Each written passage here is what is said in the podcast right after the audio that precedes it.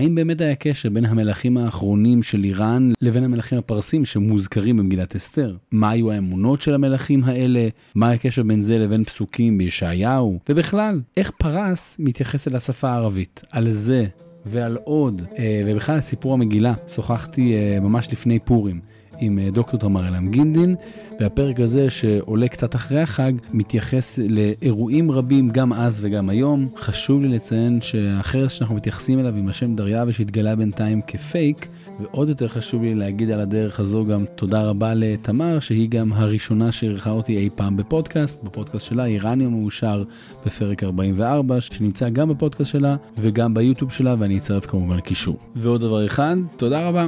תודה רבה על כל השיתופים והדירוגים הגבוהים, ועלייה במספר המאזינים מפרק לפרק. זה אחלה הזדמנות להזכיר למי שעדיין לא עושה את זה, לשתף את הפרקים, לדרג את הפודקאסט הכי גבוה שאפשר, כדי שעוד אנשים יגיעו לקהילה הגדלה. יאללה, בוא נתחיל. שלום לכולם, נמצאת איתנו דוקטור תמר עילם גינדין. דוקטור עילם גינדין היא מומחית לשפות איראניות ולאיראן ממרכז העזרי באוניברסיטת חיפה. היא בעלת בית הספר המקוון לאיראן ולשפה הפרסית, ומחברת שלל ספרים בנושאי איראן, והחדש שבהם הוא הרומן ההיסטורי המלכה. שלום תמר. שלום נועם. שלום מאזינים. אחד הדברים שחשבתי עליהם תוך כדי זה שכולנו ממש ברי מזל לתפוס אה, מישהי כמוך ככה, האמת, אה, רגע לפני פורים. אה, אני מיד אגלה אם הפרק הזה יעלה מיד לפני פורים או אחרי פורים, נראה אם אה, אני אספיק. אה, אחד הדברים שלמדתי מהאסקט המשובח שלך, איראניום מאושר, זה לעשות אה, אזכורים, רפרנסים לפרקים קודמים. זה אחד ההנאות הגדולות שלי, כי אני תמיד בטוויטר משתדל לעשות את זה אה, בתיוג שלי היום במזרח התיכון, שאני בא ואומר, זה קשור לזה וזה קשור לזה, וככה אולי אפילו אנשים יקראו גם את, את התיוגים האחרים והכל. בפרק המש האחרון, בסוף פרק שלושים ושמונה, שהוא הרביעי בסדרת בנט ולפיד מלמדים מזרח תיכון על איראן, שאני משוחח עם אסף לפיד, שהוא מורה לדיפלומטיה ולמזרחנות בתיכון המקיף היובל בהרצליה. אני החמאתי לכם על השם. איזה כיף, איזה כיף. כשהתחלנו את זה, הם היו ראשי ממשלה, בנט, ו- בנט ולפיד אחרים, ובסוף הפרק הרביעי, באמת אנחנו אומרים שבפרק החמישי העתידי, נדבר על המלכתו של השאה האחרון של איראן, מוחמד רזא ב-שישים ושבע, שהוא בעצם ממליך את עצמו למלך המלכים, מיד נדון במה זה אומר, וגם על החגיגות של אלפיים וחמש מאות שנים לקיסרות הפרסית. ובעצם יש פה איזה חיבור שמוחמד רזא עושה, שהוא בעצם מחבר את עצמו לקורש הגדול. וזה כמובן העלה לי מלא מלא שאלות, וברוך השם מסתדר לנו שאנחנו ככה נפגשים. עכשיו, באמת לפני שאנחנו באמת מתחילים בכלל ככה את כל הסיפור הזה, הביטוי הזה, מלך או מלך המלכים, בפרסית אומרים את זה משהו כמו שהאנשה. שהאנשה, כן. שהאנשה. אז אני, כשאני שומע את זה, אני מיד חושב על הביטוי היהודי, שהקדוש ברוך הוא מלך מלכי המלכים. אז הוא בעצם מתייחס לביטוי הזה? אנחנו מדברים על ימי קדם, גם אחשוורוש בעצמו, גם דריוש, הם קוראים לעצמם חשייפיה, חשייפיה הנעם, מלך המלכים. כי באותו זמן היו להם המון המון מדינות, בכל מדינה היה מלך, והאימפריה, באימפריה יש מלך של המלכים, כלומר הוא המלך של המלכים המקומיים באמת, ומאוד יכול להיות שהביטוי מלך מלכי המלכים מתייחס לאותה שיטה פאודלית, נגיד. או פאודלית, או אפילו אם נעשה לזה אולי פרפרזה לא מדויקת, סוג של פדרציה. נכון. וזה בעצם אותה מאה עשרים, מאה עשרים ושבע מדינה. שזה בעצם לא מדינות כמו היום, אלא סוג של, לא יודע, מחוזות או ממלכות קטנות. יכול להיות שזה פשוט יחידות דין, כי אנחנו יודעים שלאחשוורוש היו משהו בין, בין שלושים לארבעים דהיו, שזה מה שנקרא מדינה, אבל מאה עשרים ושבע זה מספר טיפולוגי. Mm-hmm. יש מאמר מאוד יפה של מאיר בר אילן, שהוא מסביר שהרבה מספרים שהם אחד פחות מחזקה של שתיים, הם מספרים טיפולוגיים.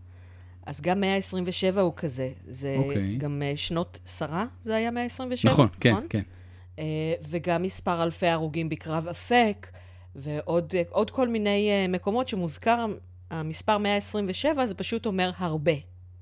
זה הבן דוד של שבעים האומות ו-שבעים דברים כאלה, כלומר גם זה נכון, שיכול להיות, שאנחנו לא יודעים כמה ירדו שבעים. למצרים, או כמה נהרגו בקרב כזה או אחר, ואת אומרת שבעים זה מספר של וואו מלא.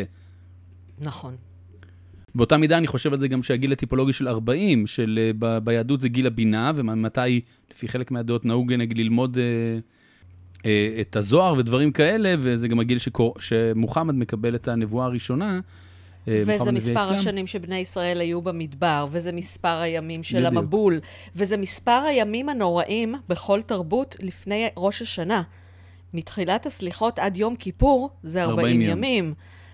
יש ארבעים שזה המקביל ל-שלושים אחרי שמישהו מת באסלאם.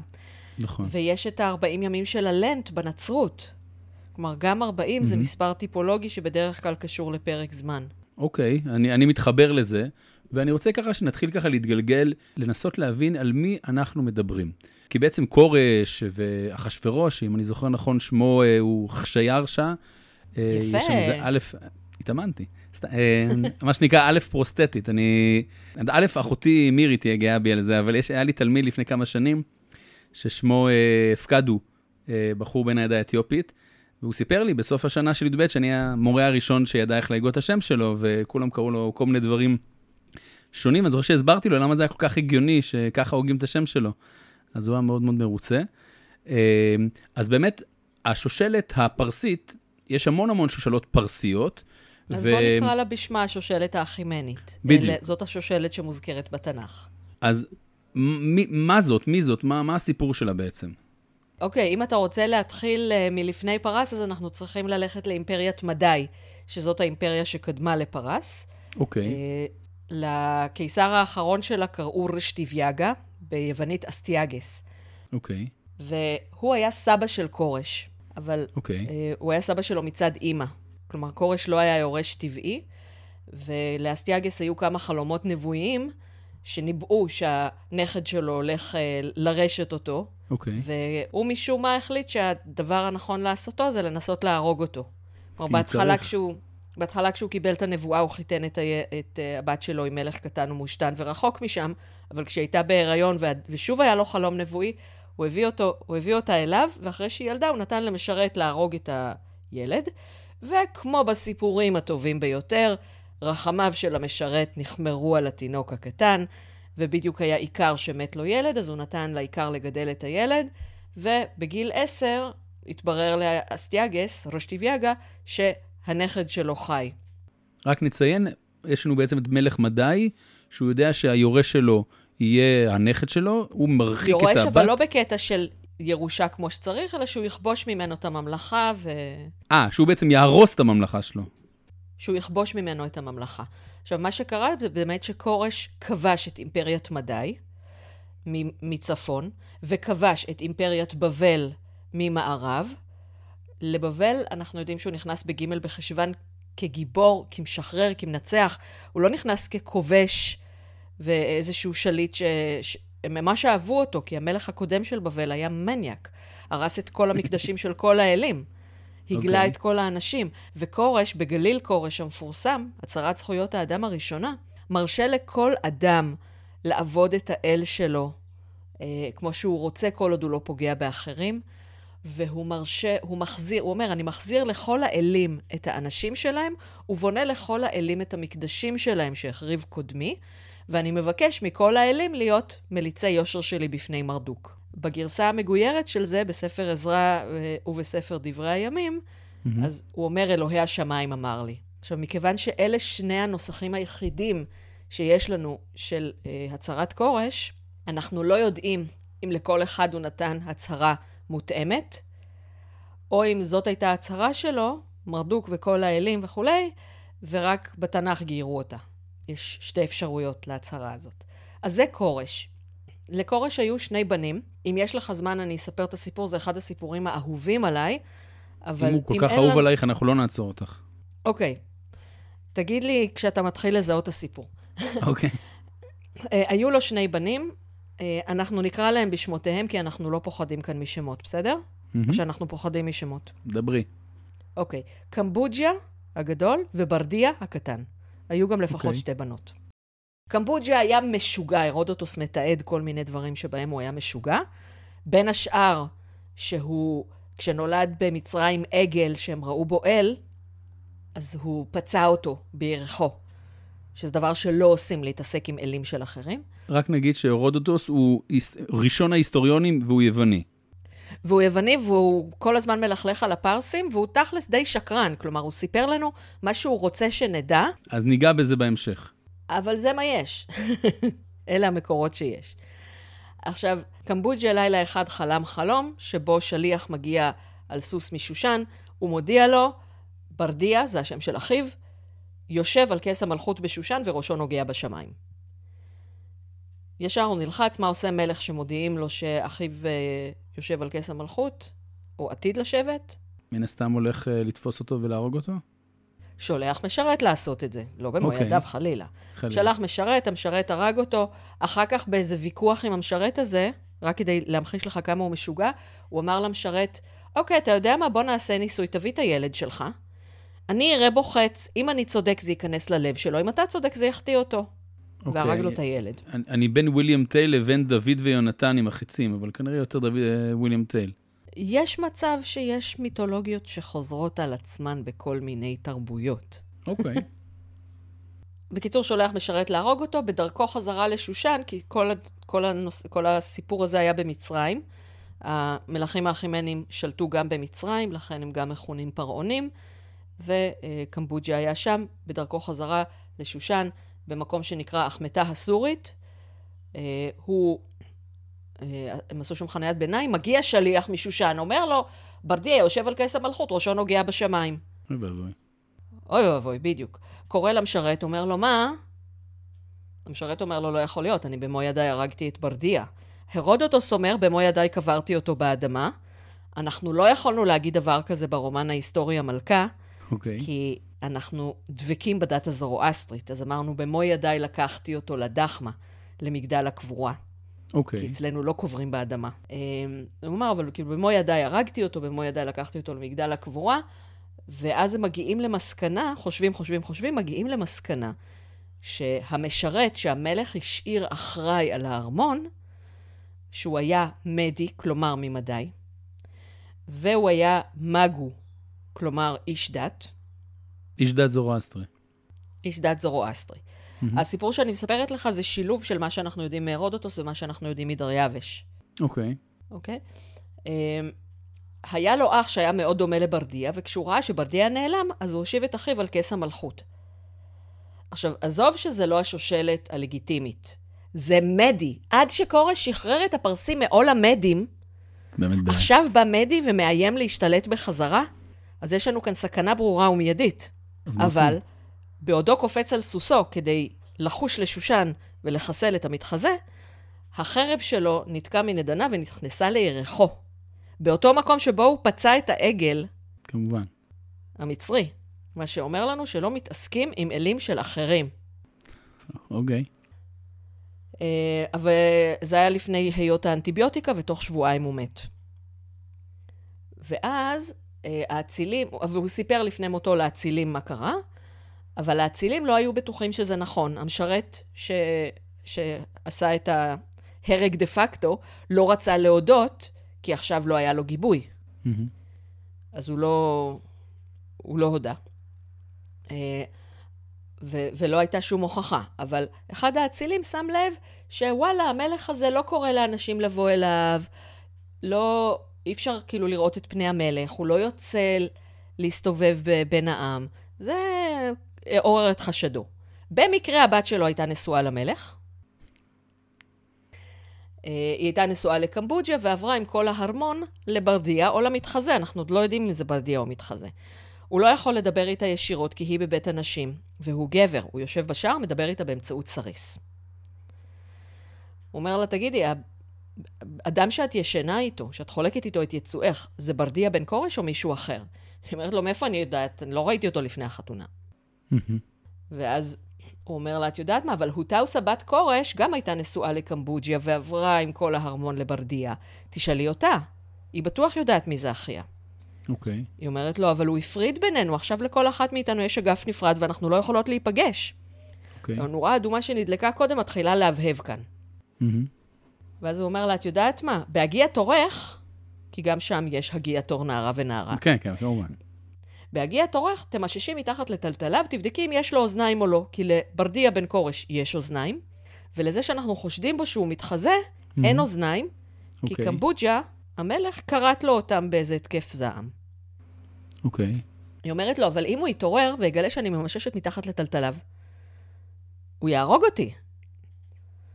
אז הוא אומר לה, אבל ביתי, כל החירות של העם שלך תלויה בך. ומי יודע אם לעת כזאת הגעת למלכות. כמובן. ואז היא אומרת לו, טוב, למען אבי ומולדתי, בית אבי אני אעשה כאשר דיברת, וכאשר עבדתי, עבדתי. ובבוקר שאחרי שולחת להודיע לך, לאביה של האיש היושב על כס המלכות, אין אוזניים. אבא שלה אוסף עוד שבעה אצילים פרסיים, האחרון שמ, שמצטרף אליהם הוא דריוש בן ויישתספה, מענף אחר של השושלת האחימנית, השושלת של קורש. Mm-hmm. והם ביחד הולכים, הורגים את המדי המתחזה, הורגים את אחיו שהיה בקנוניה, רצים עם הראשים שלהם ברחובות, קוראים לכל הפרסים ל... להרוג מדים, רחץ דמים גדול, ולפחות לפחות עד המאה הרביעית לספירה חגגו את החג הזה בשם מגו פאואן, שזה יום שהמנהג בו זה שאסור לאנשי דת לצאת לרחוב. כי אז מה, יקו אותם או משהו? אני לא יודעת אם ניסו. אבל uh, זה חג שהוא מוזר, יש לו מנהגי נהפוך הוא. Mm-hmm. יש לנו, אני, אני לא צריכה להסביר למה הסיפור דומה למגילת אסתר. לא, לא, ודאי, אני, אני, אני אגיד זה ככה, כל הסיפור שאת מתארת הוא בעצם שילוב של הרודוטוס או רק הרודוטוס? זה הרודוטוס וגם דריוש. כלומר, דריוש מספר את הסיפור רק בלי בנות. חלילה, שיהיה צנוע. הוא אומר לקורש, הוא אומר לקורש היו שני בנים, ברדיה מת, קמבוג'יה מת בידי עצמו, אולי הוא אפילו אומר שקמבוג'יה רצח את ברדיה ואז מת בידי עצמו, ואז שרר שקר גדול בממלכה, והוא אומר בדיוק את, את אותם שמות של שבעה אצילים שמתועדים בגרסתם היוונית אצל הרודוטוס, הוא גם אומר, הוא מדלג על כל העניין של האישה. חלילה. אחר כך, דריוש מתחתן עם הותה וסבת קורש, וביחד הם ההורים של אחשוורוש. כלומר, אחשוורוש הוא גם הנכד של קורש, והוא גם הבן של דריוש. וואו, מה השיחוס של רציניים?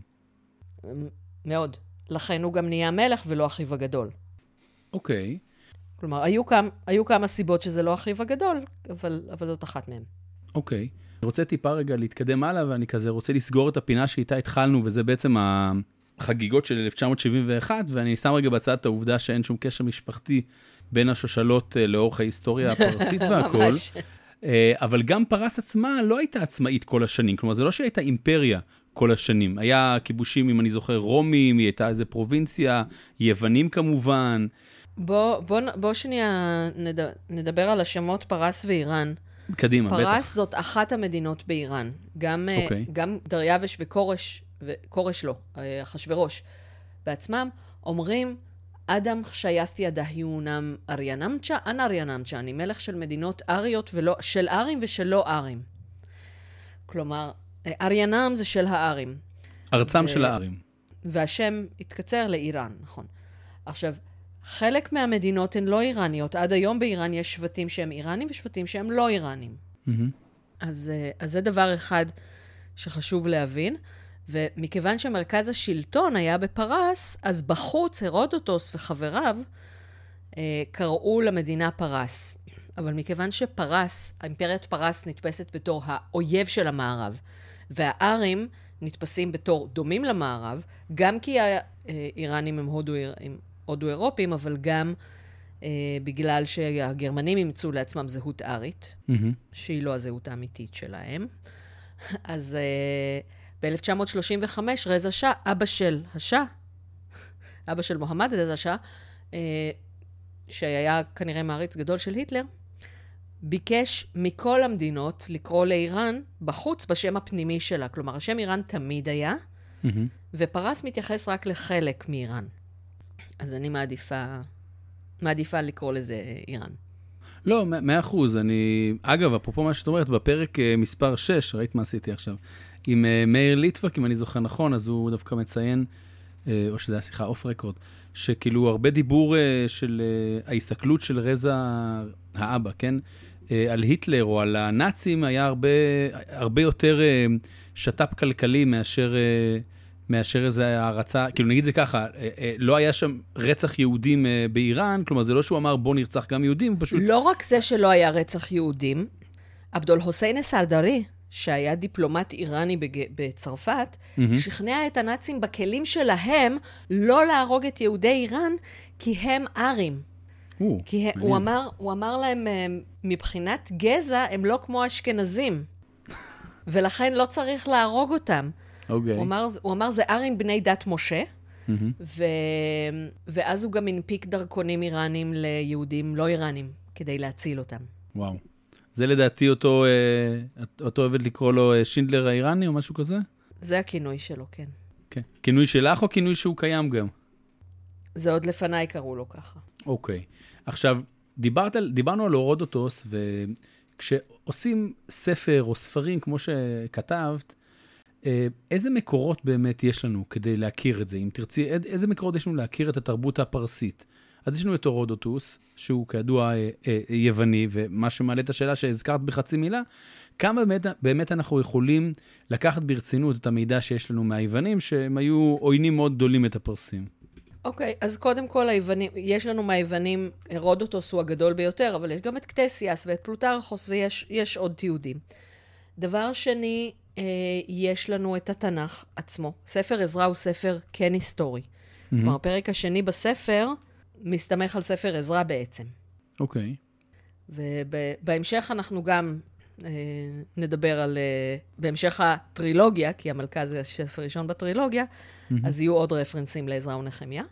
אנחנו, מכיוון שגם הרודוטוס וגם כתובות המלכים, כתובות הסלע של המלכים האחימנים עצמם, אבל אני אומרת, יכול להיות שדריוש טרח לכתוב את הסיפור הזה, על המלך המתחזה, וזה סיפור שנשמע מאוד מאוד כמו אגדת עם, וכמו מיתוס ראש שנה.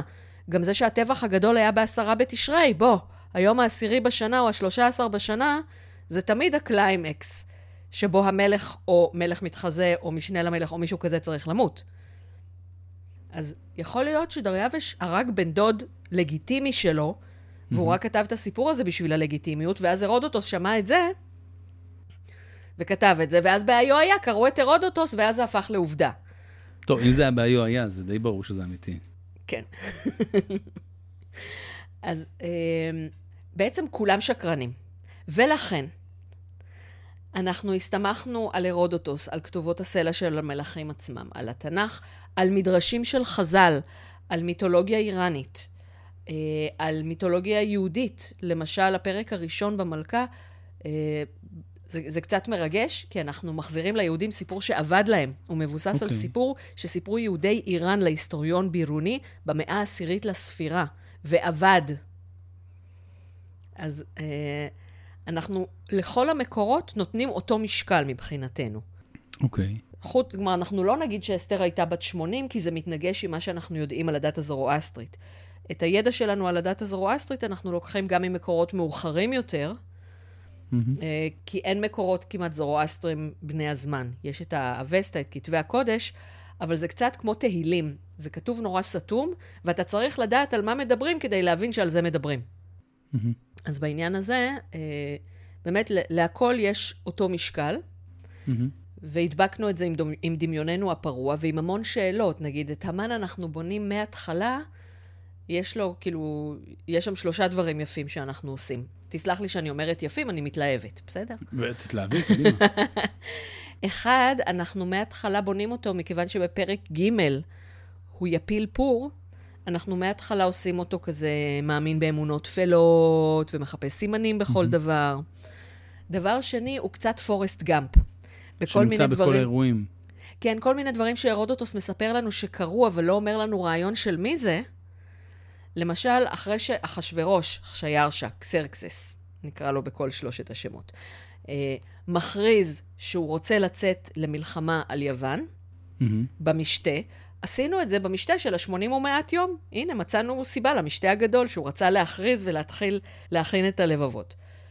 אז כשהוא מכריז במשתה על זה, בן דודו, ארטפאואן, שהרודוטוס קורא לו ארטבנוס, לא, דודו, לא בן דודו, אומר לו, וואו וואו, חכה, תשקול את זה, תיקח בחשבון גם את זה ואת זה ואת זה ואת זה, ואז בבוקר הוא בא, אומר, החלטתי לבטל את היציאה למלחמה, ואז בבוקר שאחרי, הוא קצת עובד עצות, כי הוא אומר, היה, הופיע לי בחור צעיר בחלום, ואמר לי שאם כבר חתמתי, אז אני לא יכול לבטל. אני חתם בטבעת המלך, אין להשיב. אין להשיב, כן. ואז אומרים שהוא נתן לארטפאואן, שהוא בעצם איש, איש סודו, לישון במיטה שלו עם הבגדים שלו, ולחלום את החלום שלו. אני לא זוכרת אם אנחנו המצאנו שזה ארטפאואן, או שכתוב כבר אצל הרודוטוס שזה ארטפאואן, okay. אבל אנחנו כאילו נצמדנו למה שכתוב, והוספנו מה שהיה צריך. אז אמרנו, של מי היה הרעיון הזה? של המן. כי הוא מאמין בכל מיני uh, כאלה. כי הוא, נותן, זאת... כי הוא גם אמר את אותו דבר עם, uh, עם הסוס. נכון. אז גם הכנו את זה, שזה יהיה בספר הבא, וגם עשינו אותו שמאמין, וגם עשינו אותו פורסט גם, שזה היה הרעיון שלו.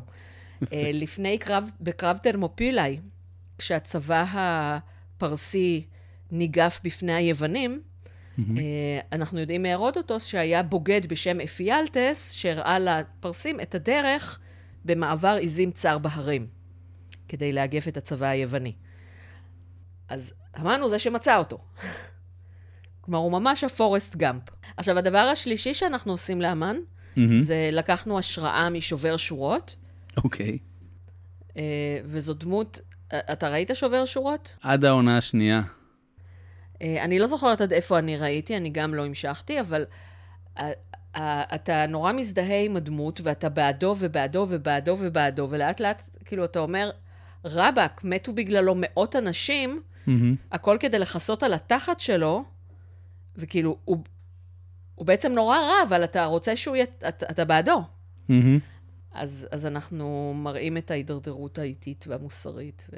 וואו, זה מזכיר לי פתאום עכשיו, בהקשר לא קשור, סתם אני חושב לדעת עכשיו על ה... וואו, איך זה נקרא? זה של שר הטבעות עכשיו, הפר... הפריקו, שאנחנו מגלים מי זה סאורון וכולי. טוב, אבל בלי ספוילרים. אני נזהר. דיברנו על הזורואסטרים, ו... ותמיד אני אוהב להביא למזרחנים שלי את הפסוק מישעיהו, יוצר אור ובורא חושך, עושה שלום ובורא רע, אני השם עושה כל אלה. כי כמובן הם יגידו מהתפילה שזה עושה את הכל, ובאמת הפסוק הזה נראה שבאמת בקשר לקורש, לדעתי הוא מוזכר לפני. האחימנים שאנחנו מדברים עליהם, הם כבר זורואסטרים או הם לפני, הם אחרי, איפה זה פוגש אותנו? אוקיי, okay, קורש מודה למרדוק. קורש לא השאיר בבלי. שום דבר בפרסית עתיקה. קורש השאיר את גליל קורש באקדית, ובו הוא mm-hmm. מודה למרדוק. אוקיי. Okay. דריוש כותב בפרסית עתיקה, הוא הראשון שכותב בפרסית. יש כמה כתובות קטנות בפרסית שזה, שכתוב שם משהו אני קורש, והחשד הוא שזה זיוף של דריוש. אוה. גם דריוש הוא זה שהמציא את השם השושלת האחימנית. קורש לא קרא לעצמו אחימני. ובעצם... שמה זה אחימני? החמניש, החמניש, אה, אמר... דריוש הוא בן דוד מדור חמישי של הילדים של קורש. Okay. כלומר, זה שני ענפים נפרדים. Mm-hmm. האב הקדמון המשותף הוא צ'ישפיש, והחמניש הוא אבא של צ'ישפיש. אוקיי. Okay. כלומר, בעצם הלגיטימציה הגנטית שלו, זה איזשהו אב קדמון משותף מאוד מאוד, כזה חמישה, שישה דורות קודם. זה החמניש. עכשיו, דריוש כבר מודה לאהורה מזדה. שזה, כן, האל הטוב הזורואסטרי. שזה האל הטוב הזורואסטרי. כן. אולי נגיד למאזינים שהם לא תלמידים שלך, שהסיבה שציטטת את הפסוק בטח. הזה בישעיהו, זה שהזורואסטרים הם דואליסטים, כלומר יש להם האור, והחו... האור וחושך זה, האור הוא של אהורה מזדה, החושך ש... הוא של אנגרומניו, אה, הטוב זה אהורה מזדה, הרע זה אנגרומניו, אז בעצם זה מין... אה... בעצם, האלו... בעצם הנבואה בישעיהו באה ואומרת לקורש, אתה הבנת שיש את האל הטוב ואת האל הרע, תבין שבעצם אני, אני מי שעומד מאחורי כל זה. כן, שזה כוח יחיד. אנחנו לא יודעים אם קורש עצמו היה זורואסטרי. אוקיי. לפטרון של זרתושטרה, שהפיץ את הדת הזורואסטרית בעולם, שבזכותו הדת ניצלה, כי זרתושטרה mm-hmm. בימי חייו ניסה להפיץ את הדת ולא הצליח, mm-hmm. עד שהוא נפגש במלך ויישתספה, ואז המלך ויישתספה הפיץ את הדת. לאבא של דריוש קראו ויישתספה. אוקיי. אנחנו לא יודעים אם זה אותו ויישתספה, המחקר כ- כרגע חושב שלא, mm-hmm. אבל אולי כן, אנחנו לא, כאילו, אוקיי. לא יודעים, למעשה. אוקיי. עכשיו, אנחנו בפרק שלושים ותשע, כאמור, וכולם כבר יודעים שפרס היא לא ערבית, כן? למרות שאם נסתכל עכשיו על איראן המודרנית של היום, אז יש אזור שהוא ערבי. והתרבות הפרסית יושבת על היסטוריה עתיקה של התרבות המסופוטמית ועוד, הזכרתי את זה גם בפרק עם אשתי יעל, פרק עשרים ואחת. אבל אני מבקש דווקא לקחת אותנו הפעם מזרחה, אל הקשר לתרבות ההודית. גם בהודו הרי יש קהילה זורואסטרית, וחוץ משאני זוכר ששחמט, גם הפרסים וגם ההודים רוצים להגיד שזה שלהם, מה, מה כדאי לדעת באמת על הקשרים ההודו-איראנים? קודם כל, הארים זה ההודים והאיראנים, זה אותו שבט, okay. כאילו אותם שבטים, שהתחילו לנדוד דרומה ממקום שהיום הוא איפשהו בסטנים, okay. בערבות רוסיה הדרומית, אנחנו לא יודעים בדיוק איפה, mm-hmm. התחילו לנדוד דרומה, חלק, ואז הם התפצלו, חלק המשיכו מערבה, לטריטוריה של הארים, לאריאנם, mm-hmm. וחלק המשיכו דרומה, עברו את ההימליה ופלשו להודו. ואפשר גם במטבח לראות את זה, נגיד המטבח האפגני הוא ממש שילוב מושלם של הודי ואיראני. אפשר לראות את זה בגנטיקה, כלומר אם אתה מסתכל על בן אדם מצפון הודו ומדרום הודו, הם שונים. הצפון הודים יותר דומים לבני המערב. Mm-hmm. ממש אפשר לראות את זה בעיניים. וה... סואסטיקה זה סמל הודי, ולמעשה הגרמנים לקחו, קיבלו על עצמם את הזהות הארית, או נקס, נכסו, נקסו לעצמם את הזהות הארית, אה, בגלל שהם גילו את הסנסקריט, השפה הקלאסית של הודו, ראו שהיא מאוד דומה לגרמנית, אז התחילה גם הבלשנות ההודו-אירופית, שהגרמנים עד עצם היום הזה לא קוראים לה הודו-אירופית, אלא אינדו-גרמנישה. טוב, כל אחד לוקח את זה לעצמו. והם גם לקחו את הסימן של הסואסטיקה, שזה סימן של ברכה ב- בהודו. שזה הצלב קרס. עשו לו סימטריה, כאילו, ש- שיקופית, וגם עשו סימטריה שיקופית לברכה. זה סימן פחות uh, מבורך היום. אבל uh, אז ההודים והאיראנים, גם סנסקריט אבסטית, השפה של כתבי הקודש של זרתושטרה, ופרסית עתיקה, הם דיאלקטים של אותה שפה. אז כשאני באתי בגיל עשרים ואחת לרעיון לחוג לבלשנות, לפני תחילת התואר, mm-hmm. ואמרתי, אני כאן כדי ללמוד פרסית עתיקה, אז פרופסור אריאל שישה הלוי אמר לי, את צריכה קודם ללמוד סנסקריט, כי זה הבסיס. אוקיי. Okay. לסנסקריט יש, גם יש קורפוס יותר גדול, כלומר יש יותר מה לקרוא, וגם יש דקדוק יותר מסודר, mm-hmm.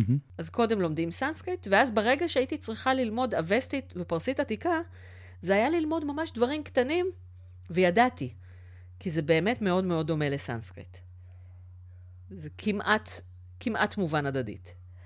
אז יש את הקשרים האלה, כלומר זה מוצא משותף מאוד מאוד עמוק ושהולך אחורה. אחר כך גם היו כיבושים משותפים, כלומר או שאותה אימפריה כבשה את, את שתיהם, או ששליטים שהתחילו באיראן כבשו גם את הודו, ויש המון מילים בהינדי עד עצם היום הזה, שהן פרסיות. כלומר, אם אני יודעת איך התפתחו מילים בסנסקריט, ומכאן להינדי, ואיך התפתחו מילים לפרסית, אם אתה זוכר, היה השיר דיל דיוון הה. כן, בטח. אוקיי. אז דיל, זה, בפרסית דל זה לב, והמילה המקבילה בסנסקריט הייתה הרד. אני לא אתחיל להסביר לך איך, אבל תאמין לי שזאת אותה מילה. אותה מילה כמו קרדיה. אז, mm-hmm.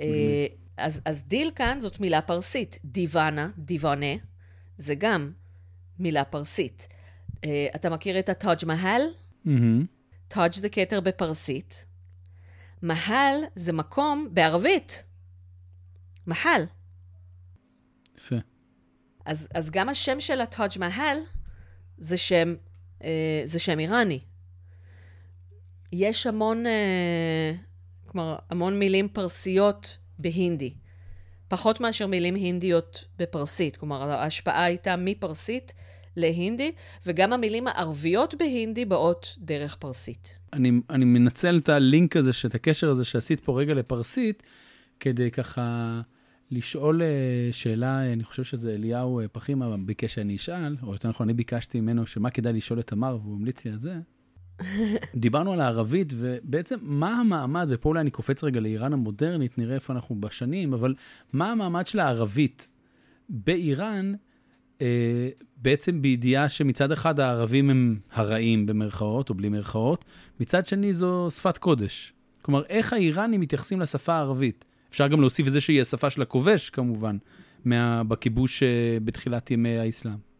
נכון. במאות הראשונות, אחרי הכיבוש הערבי, אז איראנים כתבו בערבית. כלומר, כמו שהיום, אם אני רוצה שיקראו את המאמרים שלי בכל העולם, אני כותבת אותם באנגלית, mm-hmm. אז ערבית הייתה הלינגואה פרנקה. ולכן נהוג לומר, הערבים כתבו את זה, הערבים בימי הביניים, וואו, מה הם כתבו? לא, זה איראנים כתבו בערבית. אל חורזמי, בא מחורזם, זה איראן. איראן הגדולה, לא איראן המדינית של היום. מה זה איראן הגדולה? רק תחדדי לטובת אלה שלא מכירים. גרייטר איראן זה באמת אריאנם, ארצותיהם של הארים, והמקומות שאליהם הגיעו האימפריות הגדולות. נגיד אפגניסטן הייתה חלק מאיראן עד אלף שמונה מאות עשרים וחמש. כל אפגניסטן? האפגנים, כל אפגניסטן. וכשאני מדברת עם אפגני, אני, אנחנו מבינים אחד את השני, וזה בדרך כלל נהגי מונית בחול, אז עד שדה התעופה אני כבר מדברת במבטא שלו. Okay. ואני מתראיינת ל-בי בי סי של, בדרי, בי בי סי של, של אפגנים, כי הם מבינים אותי כשאני מדברת פרסית, ולפעמים אני גם מצליחה לדבר במבטא שלהם. זה, זה, זה, זה דורש קצת מחשבה, אבל זה מאוד מאוד קל. זה ממש דיאלקטים של אותה שפה. לכן גם אפגניסטן, איראן הייתה, לפחות עד לאחרונה, יעד מועדף לפליטים מאפגניסטן. Mm-hmm. אז איראן הגדולה כוללת גם מדינות אריות אחרות, אבל גם חלקים מהקווקז, אזור בוכרה וכו'. אז יש לנו את חורז, חורזמה, כן? Mm-hmm. אז חורזמי. יש לנו, זה המתמטיקאי, בירוני, ההיסטוריון, הוא כתב בערבית, אבל השם בירוני, זה שם פרסי. סיבויה, המדקדק הערבי הגדול. סיבויה, בעל ריח התפוחים. אוקיי. אבן סינה. אני נורא אוהבת להסתכל באתר של עיריית חיפה על שמות רחובות, כי לכולם כתוב, מלומד ערבי נולד בפרס. אדיר. אז כולם כתבו בערבית, בבית עדיין דיברו פרסית. פרק שש עשרה של איראניום מועשר עם מקס מלכיאל, אנחנו מדברים על זה. יש. והפרסית נשארה כשפת אם, כלומר, היא לא מתה, זה לא כמו העברית, שהעברית נשארה רק כשפת אב, ובבית דיברו את הלשונות המקומיות. באיראן, ערבית הייתה שפת אב, ופרסית נשארה כשפת אם. פרסית או דיאלקטים מקומיים. גם הפרסית השתנתה, כי המרכז של השלטון עבר מהדרום לצפון, אבל בגדול זאת השפה. פרדוסי נחשב למציל השפה הפרסית, לא מחיה השפה הפרסית כי היא לא מתה, אבל הוא זה שכתב את השאהנאמה בפרסית טהורה. ספר המלכים, רק נגיד. ספר המלכים, נכון. עכשיו, יש אקדמיה ללשון פרסית, עכשיו זאת האקדמיה השלישית, הראשון שהקים את האקדמיה ללשון פרסית היה השאה. ואתה ציינת שהוא המליך את עצמו וראה את עצמו כממשיך דרכו של קורש, ועשה את מסיבות קורש ב-אלף תשע מאות שבעים ואחת, אז הוא היה מאוד מאוד לאומן ומאוד הדגיש את המרכיב הארי בזהות. לאיראנים יש שסע בזהות שאני קוראת לו מטוטלת הזהויות. אוקיי. Okay. הם נעים בין הזדהות עם הדת שלהם, שהיא אסלאם כבר מהמאה השביעית לספירה, לבין המורשת שלהם, שהיא איראנית, ארית, הודו-אירופית, ולכן פתוחה למערב. עכשיו, כל פעם שהשלטון מושך לכיוון אחד, העם מושך לכיוון השני. ולכן, כשהשאה ניסה לחלן את המדינה, הוא קיבל את המהפכה האסלאמית. לעומת זאת, הכפייה הדתית של הרפובליקה האסלאמית הצליחה להגשים את חזון השאה. איראן מעולם לא הייתה יותר חילונית. היום. נכון, היום זה... הזכרת מרכז כוח שזז, באמת, אם אני זוכר נכון, לאיראן, לאורך ההיסטוריה, שזה שלושים שלושים ושתיים ערי בירה או משהו כזה. נכון, אנחנו נבקר בכולם בסיור הרי בירה באיראן, שיוצא בשניים באפריל אחרי השלום. אם השלום לא יגיע עד עשרים במרץ, אז אני אזיז, כרגע זה אמור להיות עשרים עשרים ושלוש. כבר נדחה שלוש פעמים בגלל הקורונה. אני רק אגיד ש... טוב, אחד כמובן שזה סמלי שזה יום אחרי האחד באפריל, היום שאת קובעת. זה לפעמים, זה לפעמים יוצא אחד באפריל, לפעמים שניים באפריל, זה סיזדה בדאר, שזה יום ה-שלושה עשר בשנה. שהוא גם יום חג, פשוט עד היום הזה זה פקקים איומים. אנחנו ניסע לשם, אנחנו רק נעמוד בפקקים. אז צריך לנסוע ביום האחרון של ראש השנה, כי אחר כך הכבישים מתפנים. זה, זאת הסיבה. הבנתי. עכשיו, אם כבר דיברת, אם כבר דיברת, אז uh, אנחנו מתקרבים uh, לחג הנורוז, uh, שזה יום הנישואים שלי לפי הלוח ה, uh, לוח הגרגוריאני. Uh, ככה... חגגנו ככה בי"ח, י"ט באדר ב' שנה שעברה, אז אנחנו מתקרבים ליום נישואים ראשון, אבל לפני שניגע בנורוז, אם בכלל נדבר, למה בעצם, או אם יש לזה הסבר, באמת למה יש לאיראן או פרס, לאורך ההיסטוריה, כל כך הרבה ערי בירה, ואני רק מדגיש לעצמי שהביטוי בירה, נגיד במגילה, הוא לא אותו בירה משלנו, נכון? בירה של שושן זה מבצר, וטהרן לדוגמה היא ממש עיר בירה, אז למה יש כל כך הרבה ערי בירה? אוקיי, קודם כל, זה באמת, זה באמת אומר מבצר, לאחימנים היו כמה בירות. באותו זמן. היו, היו קטסיפון ופרספוליס שהיו יותר טקסיות, הייתה שושן שהייתה מגורי החורף. רוב התיעודים החיצוניים מתייחסים רק לשושן, אבל הייתה גם הנגמתנה שהייתה בירת הקיץ. יכול להיות שפחות מתייחסים אליה, כי בקיץ היו יוצאים למלחמות, אז המלכים פחות היו שם, ויכול להיות שפשוט זה מה שהם הכירו. אבל הנגמתנה שהיום היא המדן הייתה בירת הקיץ. ב... במלכה אנחנו כן מתייחסים להנגמתנה, גם סיפורים שהרודוטוס מספר על שושן, אנחנו מספרים על הנגמתנה, אם זה, אם זה משהו שקרה בקיץ. עכשיו, בתקופה החימאנית הזה היה באמת בגלל מזג האוויר, כי שושן נמצאת בחוזסטן, אילם של אז, שזה המחוז הכי חם, והמדן מאוד נוחה בקיץ. Mm-hmm. מה שקרה זה שהתחלפו כל כך הרבה מערכות שלטון, אנחנו גם עוד לא סיימנו לדבר על היחס של האיראנים לערבית, אבל אני רגילה לי לקפץ. אם תרצה לחזור, אני אשמח. אני אשמח, אני אשמח לשמוע גם על זה. רק כל פעם שהתחלף שלטון, אז כל שלטון חדש רצה כחלק מביסוס השליטה שלו, הוא גם שינה את הבירה. ויש יש דיבורים על להעביר את הבירה מטהרן, פשוט כי יש שם פיצוץ אוכלוסין מזעזע. ואם יעבירו, יעבירו לאן? אין לי מושג, יש, זה, זה, בינתיים זה דיבורים בעלמה. אוקיי, אז בואו נחזור רגע לערבית. נכון, עכשיו, אז, אז דיברנו על הצלת הערבית. עכשיו, מכיוון שבמשך כמה מאות שנים זאת הייתה שפת, זאת הייתה שפת אב, שפת האליטות, הלמדניות והדתיות, אה, כמו שקרה בלשונות היהודים, שדיברו את הלשון המקומית, והעברית חדרה דרך האליטה הלמדנית, אז גם כאן הערבית חדרה, אבל היא חדרה ב... בעוצמה כזאת שבפרסית קלאסית יש טקסטים שלמים שאתה יכול להבין בלי ללמוד פרסית. כלומר, okay. רוב המילים שם ערביות. Mm-hmm. ואפשר גם לראות, זה, מה שמעניין, יש המון מילים שיש גם בפרסית וגם בערבית במשמעות שונה. אוקיי. Okay. וברוב המילים האלה, הערבית התקדמה והפרסית שמרה על המשמעות הקלאסית. כלומר, כשאני מראה את המילים האלה, לאנשים שיודעים ערבית קלאסית, אז הם אומרים, אה, זאת המשמעות המקורית. יפה. והיום, אחוז הערבית ואחוז הפרסית, כלומר, זה, זה ממש נהיה משהו שאומר איזושהי אמירה פוליטית. אם אני מתנגד למשטר, הרבה מהמתנגדים למשטר הם גם טהרנים, שמנסים לדבר פרסית בלי שום מילים ערביות. Mm. מהנדס הומיון, בעברית קראו לו דני אברהמי, היה מנושאי הדגל של, ה...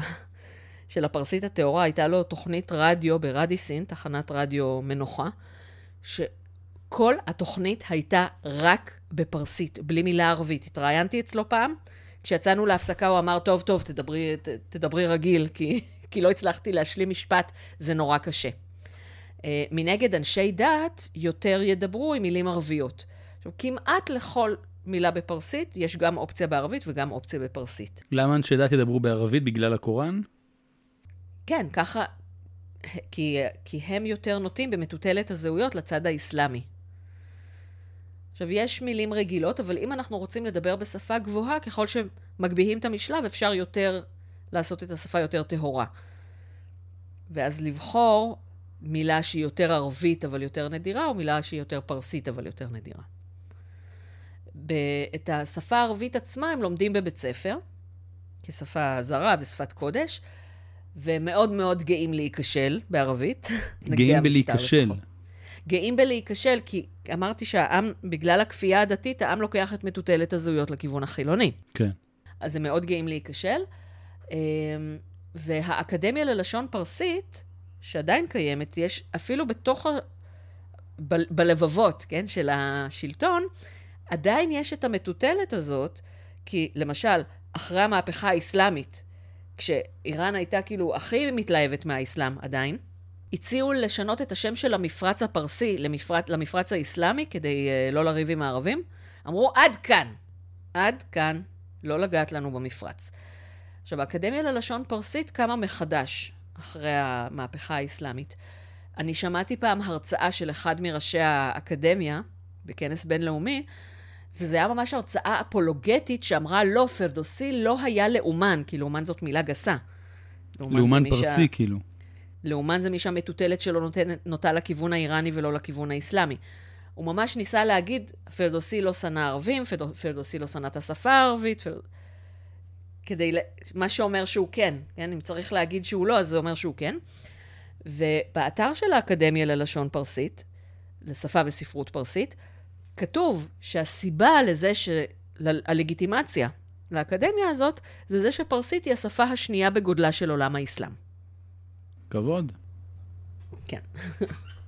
את יודעת שבפרק שלושים ושתיים, אני עושה את זה לכבודך אפילו יותר מפרקים רגילים, אבל פרק שלושים ושתיים דיברתי עם גליה לידנשטראוס, והתייחסנו בעצם למשולש היחסים של אזרבייג'אן, ישראל וטורקיה, ובעצם דיברנו על מדינה שיעית שדווקא יש לה יחסים עם ישראל, ובעצם יש פה איזו מחלוקת בין, בין היחס בין המדינות. אז יש איזו הצדקה דתית, אם אפשר לקרוא לזה ככה, לשנאת ישראל בשיעה, כאילו בהקשר האיראני, או שזה סתם משהו פוליטי שאנחנו מסתכלים עליו עכשיו? אני אחדד את השאלה, כלומר, מצד אחד אני יכול להגיד, טוב, השעה האיראני גם היה בעד ישראל, אז זה הגיוני שהשיעים. מצד שני, יש צעד מאוד מאוד, ואני מקווה לדבר על זה בפרק עתידי בקרוב עם אורי גולדברג על השיעה, אבל...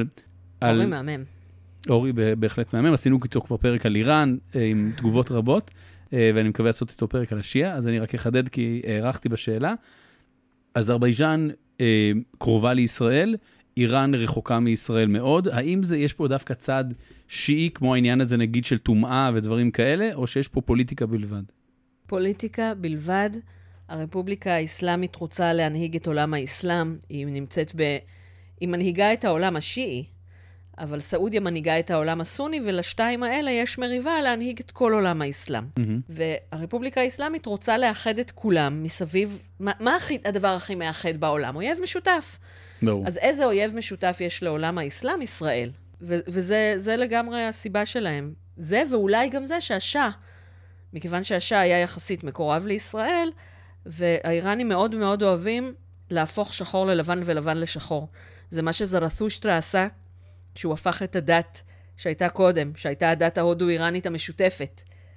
אם כבר דיברנו על הודו, כן? ההינדואיזם זה המשך של הדת המשותפת. זרתושטרה הפך את הטובים ואת הרעים, Mm-hmm. עשה עוד כמה דברים, אבל כאילו, הפך את הטובים ואת הרעים ולקח את זה לקיצוניות. זה מה שהאיראנים עושים כל הזמן, הופכים את הטובים והרעים ולוקחים את זה לקיצוניות. אגב, את לא יודעת אם את ראית כבר, אבל אני אומר את זה בהקשר... על החרץ של דריוש? ניסיתי, ניסיתי, ניסיתי. יש, יעל שלחה לי, כן, באמת, את הכתובת נדירה, נושאת את שמו של אביו של אחשוורוש בתל לחיש. אז איך, איך הוא הגיע אלינו? כאילו מן הסתם זה לכבוד הפרק שלנו, אבל אנחנו, איך, שלח, איך... אנחנו, אנחנו שלטנו בישראל, מה זאת אומרת? אנחנו, אנחנו עושים... כמובן...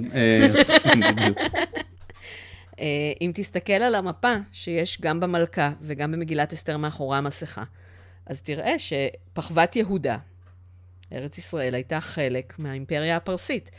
הפרק השני שלנו במלכה מתרחש בירושלים. או... Uh, בימי, uh, בימי, תחילת ימי אחשוורוש. וכתוב גם בספר עזרא, קורש הרשה ליהודים לחזור ולבנות את, uh, את בית אדוני בגלל שהוא שלט בפחוות יהודה. והשכנים שרצו להשתתף ולא נתנו להם, כתבו כתבי שטנה. אה, יפה. למלך המקומי. אז מה, כאילו, ספר עזרא מתעד את זה ש, שהיה שלטון, שלטון פרסי כאן. ואנחנו מתעדים את זה שהצבא, כשהוא חזר ממצרים, דיברנו גם על זה שהם שלטו במצרים, הדרך ממצרים לשושן עוברת בפחוות יהודה, בארץ ישראל של היום. שזה אומר מחוז יהודה? מה? או מדינת יהודה, מחוז יהודה? פחווה זה תת, תת חלוקה. אוקיי. אנחנו ככה מתקרבים לסיום, וככה יש לי כל מיני שאלות שלא קשורות אחת לשנייה, אז נראה כמה, כמה נספיק ככה. אבל... התרבות הפרסית, אנחנו מדברים עליה כל הזמן שהיא ייחודית, ובאמת הפרדנו את זה מקום לתרבויות אחרות, אבל מצד שני היא באמת נכבשה על ידי העולם הערבי ועל ידי האסלאם, ובפרק גם עם אורי וגם עם מאיר ליטווק, התייחסנו באמת לשיעיזציה שעוברת איראן ב-אלף חמש מאות ואחת, עם הספאבים, אז בעצם... הספאבים. הספאבים, סליחה. אני רוצה לציין... רק אני... ששעה אסמאעיל הראשון, שהפך את איראן לשיעית, היה ילד ג'ינג'י בן ארבע עשרה. אוקיי. No taken, אוקיי. שזה די מטורף, כן? אני אומר, אני לא בקיא מספיק בשושלת הזאת, אבל היא בעצם מי ששינתה את איראן. כן. אבל יש מנהגים שאנחנו מכירים אותם כמנהגים או מסורת שהיא פרסית, שאנחנו יודעים שהיא נשמרה מהתקופה הפרסית. דברים שהיום אני רואה באיראן, ובגלל ש... מהבקיאות שלך באמת בתרבות הפרסית ובאיראנית העתיקה, באמת אנחנו יודעים שזה מנהג, שזה לא הגיע בעולם הערבי, זה לא הגיע מהשיעיזציה שעברנו, זה דברים שאנחנו מכירים כתרבות איראנית. יש גם הרבה דברים שזורואסטרים שהשפיעו על השיעה, כלומר לפעמים קצת קשה להפריד, כי כשאיראן הפכה okay. לשיעית, השיעה הייתה שיעה מאוד קטנה, היא עוד לא התפתחה מספיק כדי שיהיה אפשר להגיד... מה, מה ההבדלים חוץ ממי שהם חושבים שצריך להנהיג? נראה לי. אורי ידע את זה יותר טוב. Mm-hmm. אבל הרבה מכל... ההקפדה שלהם על טומאה וטהורה הרבה יותר קיצונית. הם מאמין... יש להם משיח, שלסונים אין. לשיעים יש את האימאם הנעלם, שזה מושפע מסאושיאנט, הזרואסטרי. מעניין. גם ענייני נידה. גם העניין של נישואים זמניים. שהתחיל בסונה ממש בשנים האחרונות, אבל עד אז הוא היה רק עניין שיעי. עכשיו, אמנם, בדת הזרואסטרית, נישואים זמניים נועדו למקסם את פוטנציאל הילודה של האישה, והם נהיו בשיעה תחליף לזנות. כן. אבל לא רק, כלומר, ידוע על כל מיני מטיילים זרים במאה ה-שמונה עשרה, נגיד, ש... כשהם באו, או ה-תשע עשרה, לא זוכרת, שבאו לאיראן, אז הם לקחו להם נשים מקומיות לכמה שנים. כלומר, זה, זה ממש, זה נישואים זמניים, לא בקטע של זנות, בקטע של כאילו, טווח ארוך, כמו שעושים היום, רק שהיום לא אומרים את זה מראש, נו. טוב, היום, ידוע שמילים זה דבר חשוב. כן. אני טיפה מתקדם ככה, שאל אותי אחד המזרחנים, מצד אחד, אחשוורוש יש לו עושר מאוד גדול, מצד שני יש לנו סטיגמה מאוד גדולה על הפרסים שהם קמצנים. מה, האם אנחנו מכירים את המקור לדבר הזה? אוקיי, האיראנים עברו המון המון תקופות קשות. קודם כל, אם תשאל את האיראנים עצמם, הסטיגמה, הקמצנים זה היהודים. הם יגידו לך שהיהודים קמצנים. אז הפרסים חסכנים? או שהם יגידו לך, האספהנים, זה לא שהם קמצנים כמו שהם תחמנים. אוקיי. אוקיי? על כל אחד יש סטיגמה. השירזים עצלנים, היזדים עניים, הטורקים טיפשים. הכזבינים אוהבים בנים, הרשתיות פרוצות. על כל אחד יש סטיגמה. שני המקומות האחרונים שאמרת מה הם? ערים בצפון איראן. אוקיי. על, על כל מקום יגידו לך משהו, כן? את האיראנים מפונקים, כל דבר. אז... כאילו, סטיגמות זה סטיגמות. מה שכן, מכיוון שהאיראנים עברו אה, הרבה זמנים קשים, והיו צריכים לשרוד, קודם כל, הם מנצלים משאבים באופן, כאילו, באמת קיצוני, יודעים לנצל משאבים. אם אה, נדבר על המטבח הפרסי, אז זה זה שאם יש ענבי בוסר, שנפלו מה... בהתחלה זה היה שנפלו, היום כבר כותפים אותם במיוחד, אז עושים מהם מיץ ענבי בוסר, שזה אה, סוג של רוטב לסלט, וגם משמש בתבשילים. Mm-hmm. כלומר, אה, העלי גפן, מתכון הפרסי של העלי גפן שלי, שקיבלתי ממישהי שלמדה איתי בשם הלן, הם, אה, זה, זה בעצם אה, חבלים, כל החבלים, כל מה שחבל לזרוק, יחד עם בשר ואורז בתוך עלי גפן. הכי טעים בעולם. אוקיי. Okay. אז, אז יש את העניין הזה, והם גם סוחרים מאוד מאוד טובים, זה נכון. כלומר, הם יודעים להתמקח, זה גם חלק מהכיף שלהם. זה לא, זה לא רק איראנים, זה בכלל באזור. כן, אבל כל העניינים האלה של ההתמקחויות פחות היו קיימים באשכנז כנראה. יש איזה קטע, אני זוכר שאני מראה לתלמידים, ש... וואו, שם משפחה, אני חושב סגב, שהוא היה נספח ב- באיראן. משה מספר... סגב. כן, אז הוא מספר שהוא הוא בא לעשות ככה קניות ממש בימי המהפכה, כשהוא עוד שם, והוא הוא מיד שילם ואמרו לו, אתה לא איראני, כאילו מיד שהוא לא... כן, אתה יודע, כזה. הדרך היחידה לבאס סוחר אספהני זה להסכים למחיר הראשון שהוא נותן לך. כי אז הוא יגיד, שיט, למה לא ביקשתי יותר? אבל זה, ממש, זה חלק מהמסע ומתן. כלומר, אין, זה חלק מהכיף של הקנייה. אחת הסיבות, היה לכם, היה פרק על מרד הטבק? התייחסנו לזה ככה בנגיעה, אבל הבמה שלך. אז בואו נזמין את המאזינים להרצאה שלי במוזיאון, במוזיאון לאומנות האסלאם ב-עשרים ושלושה במרץ, על מאה של מהפכות, ואנחנו מתחילים במרד הטבק, ואני ספיילר קלות. בטח. מרד הטבק קרה כשמשק הטבק האיראני כולו עבר לידיים בריטיות, והם קבעו מחירים. מחיר קבוע לקנות טבק מהמגדלים, מחיר קבוע למכור בשווקים, ועזוב שזה שהם גזרו קופון על חשבון האיראנים. הם לקחו להם את החלק של המיקוח, שזה החלק הכי כיפי, הכי חשוב בחוויית הקנייה. כן. אני מדברת עכשיו בשמם, לא בשמי, אני שונאת להתמקח, אני לא טובה בזה. אבל אני רואה איראנים מתמקחים. זה ברור. אני, כשהייתי בגיאורגיה, אז גם הגיאורגים אותו דבר. כלומר, מה שאני יודעת להגיד בגיאורגית, זה רגרס, ארה, ארה, ארה, ארה. כמה? לא, לא, לא, לא, לא. שזה, שזה דבר חשוב לדעת. אני רק אומר שכן התייחסנו לזה קצת בפרק עם פרופסור ליטווק, פרק שש, והוא מדבר, עשינו שם דיון, מי שרוצה שיאזין מחדש, האם באמת הפתווה של האייטולה מירזה חסן שירזי אמיתית או לא, אבל זה פה... האם המסמך שיש הוא זיוף? כן, או, או, או שזה היה פשוט משהו שרץ, ופשוט הוא לא, הוא לא תיקן שזה לא אמיתי, אבל כאילו התגובה אמיתית, אבל ה... איך, וואו, איך אני עושה פה מאמץ לא ברור לא לספר. אבל בגדול, בגדול יש פסק הלכה... זה כמו הפתק של נחמן מאום, של ננה נחמן מאומן, שהם כבר הודו שזה זיוף, שהם רצו סתם להתעווז על החבר שלהם, אבל עדיין ממשיכים עם זה. אוקיי, זה לא הכרתי. אני פעם שנייה אומר לקראת סיום, אבל ככה, אני רוצה רגע לעשות כותרת גדולה ככה לשני דברים באמת, ונדבר על היהודים רגע. אבל היהודים, אני ככה רוצה לחשוב רגע על היהודים יותר של... בעידן היותר מודרני. אוקיי, אני רק רוצה לסיים את הנושא של הקמצנות. אז אמרנו, מאוד ממולכים, מאוד יודעים לנצל משאבים, אבל כל מי שהתארח בבית פרסי, יודע שכאילו קמצנים זה לא בדיוק התיאור המתאים. זה לא הצד החזק שלהם. לא, מאוד מאוד נדיבים, אבל בעסקים ובניצול משאבים, זה נכון שהם טובים. אוקיי, עכשיו... נראה לי שצריך לתת ככה מקום של כבוד, חג גדול ליהודים, ככה אומרים בחג פורים, אז אני רוצה להסתכל על שני הכיוונים.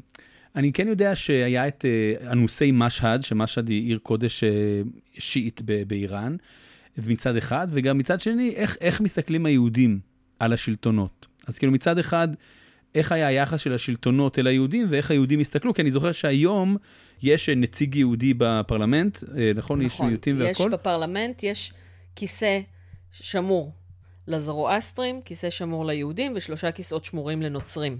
רק נגיד, אנחנו מדברים על היום.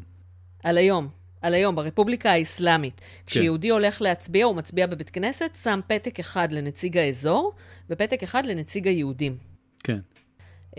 כשלפני כמה שנים, יו, הזמן טס כל כך מהר, זה כבר למעלה מעשור, שר החוץ או סגן שר החוץ, או איזה מישהו התבטא בהתבטאות אנטישמית, ואמר בתלמוד מתועד שהיהודים היו סוחרי סמים, מיד היהודים דרשו וקיבלו התנצלות. כשחולל בית כנסת בשירז, המשטרה מיד נכנסה לעניינים, ואני חושבת שמצאה והענישה את החוליגנים.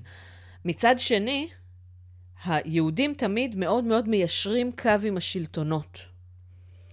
יש לי ביוטיוב שלי קטע מה, מרשות השידור האיראנית, שבה הם מראיינים את הרב אליהו גרמי, שהוא הרב הראשי של יהודי טהרן, mm-hmm. והוא נות, אומר שם מסר בעברית לביבי ולישראלים, שזה מסר שהוא מאוד מאוד אנטי-ישראלי.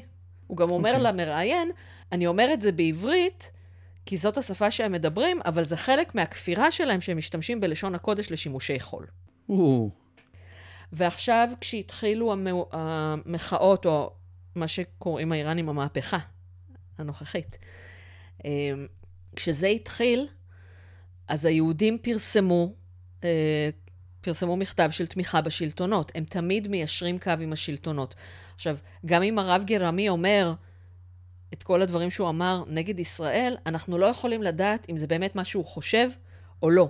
תמיד יש נציגים של הקהילה היהודית שמתראיינים בחול, או נואמים בכל מיני קהילות בחול, והמסרים שלהם פרו-רפובליקה איסלאמית, בעד השלטון, כי הם תמיד מורידים את הראש ומיישרים קו.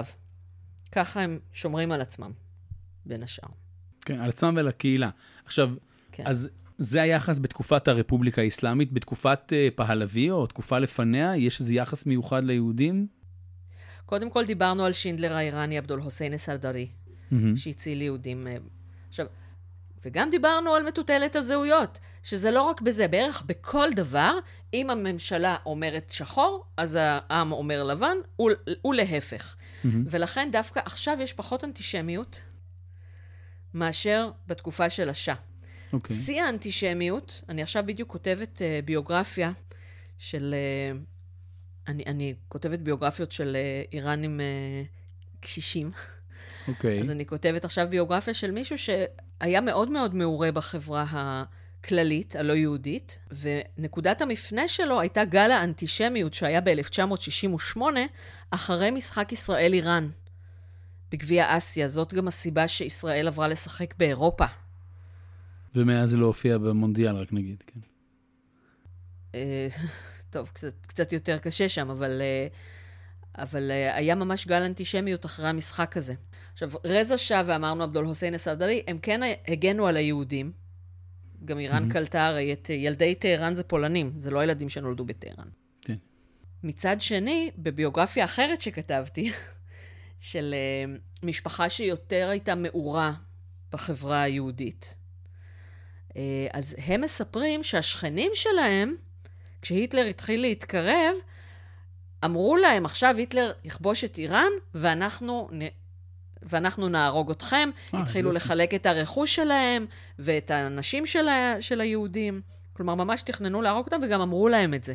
Mm-hmm. אחד הסיפורים הקצת... Uh, מצמררים, נראה לי, זה שיוסף, יוסף חקשורי, בעל הביוגרפיה, היה, אה, הלך למספרה, אז המספרה הייתה כמו טוויטר, אה, והוא שמע מישהו אשורי, שכאילו, בשוטף כן עשה איתו עסקים וזה, שהוא אמר שהיטלר לדעתו לא יצליח לחסל את היהודים, כי אי אפשר גם לכבוש אימפריה וגם לחסל את היהודים, אפשר לעשות רק דבר אחד כל פעם.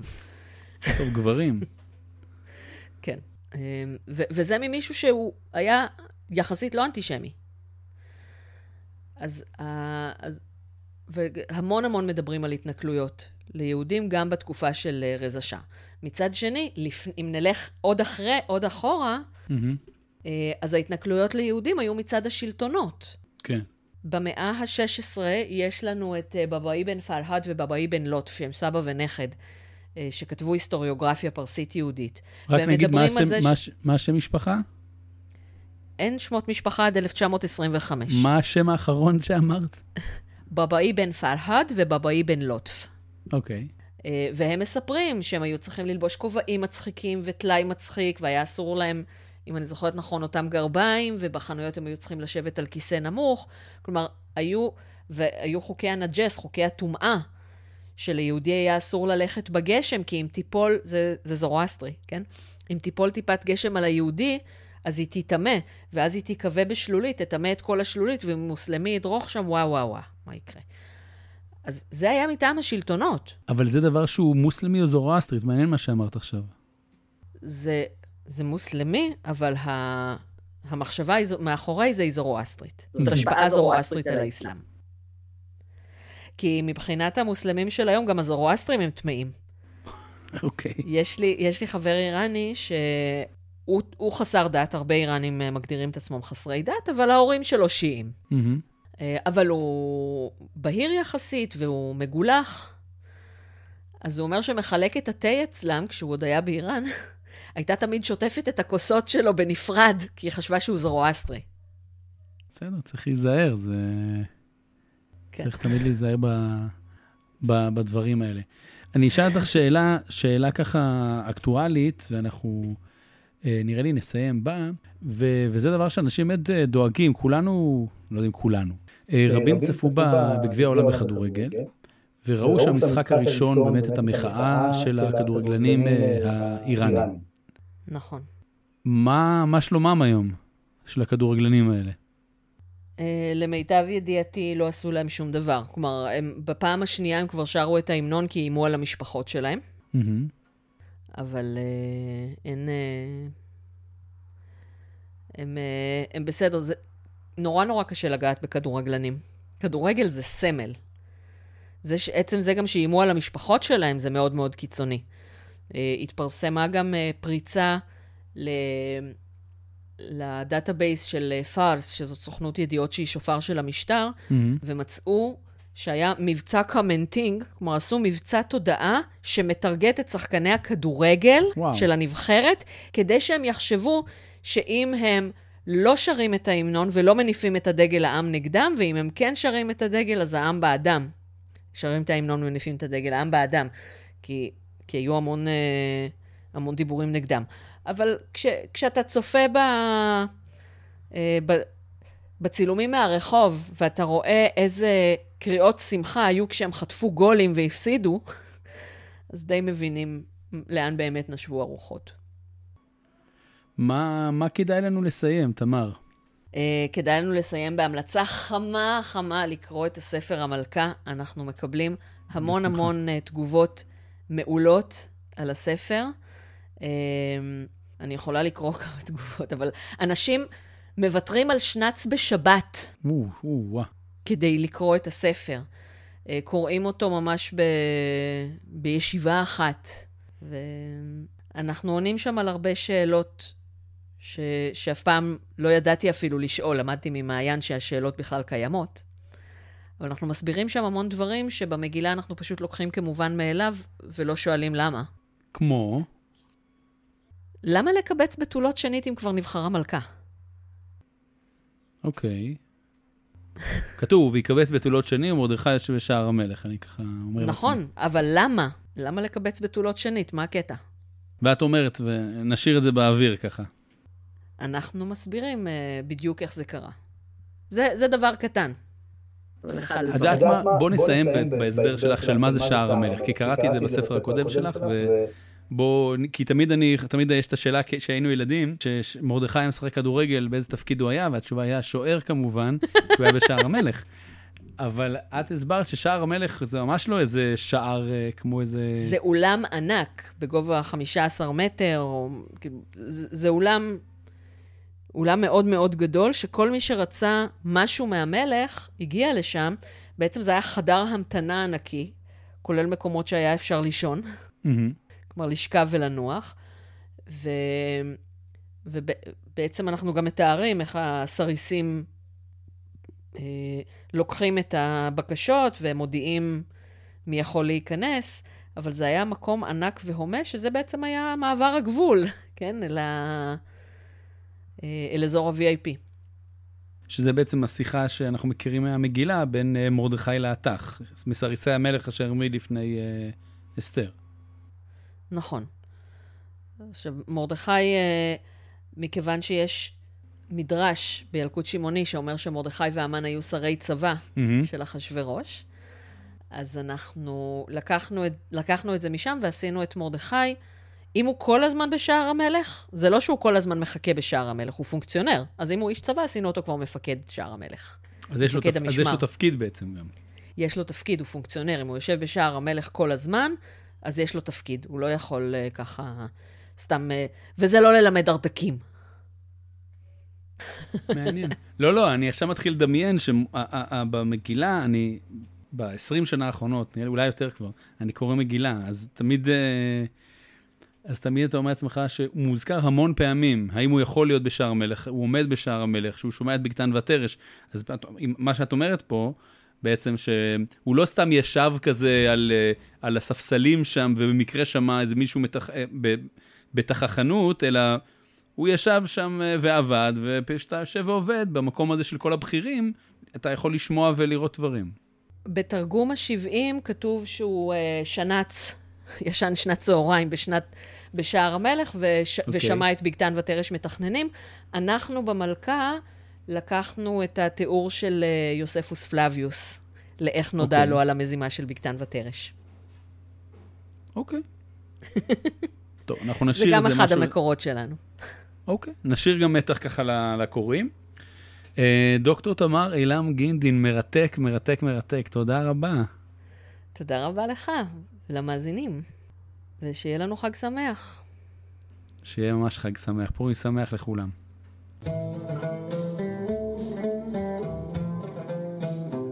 האזנתם לפרק מספר שלושים ותשע של אוסקוט, עם תמר עילם גינדין, בין פרס לבין איראן. כמובן שאם הגעתם עד לפה אני אשמח לשאלות, תגובות, חידודים, הערות על הפרק שהאזנתם, לא לשכוח לדרג את הפרק כדי שאנשים נוספים יוכלו להצטרף לקהילה הגדלה. הקטע המוזיקלי, לחן והפקה מוזיקלית, רמי זכאים, קלידים, ראובן סגל, נגינה על עוד, רמי זכאים. שיהיה לכם אחלה של יום.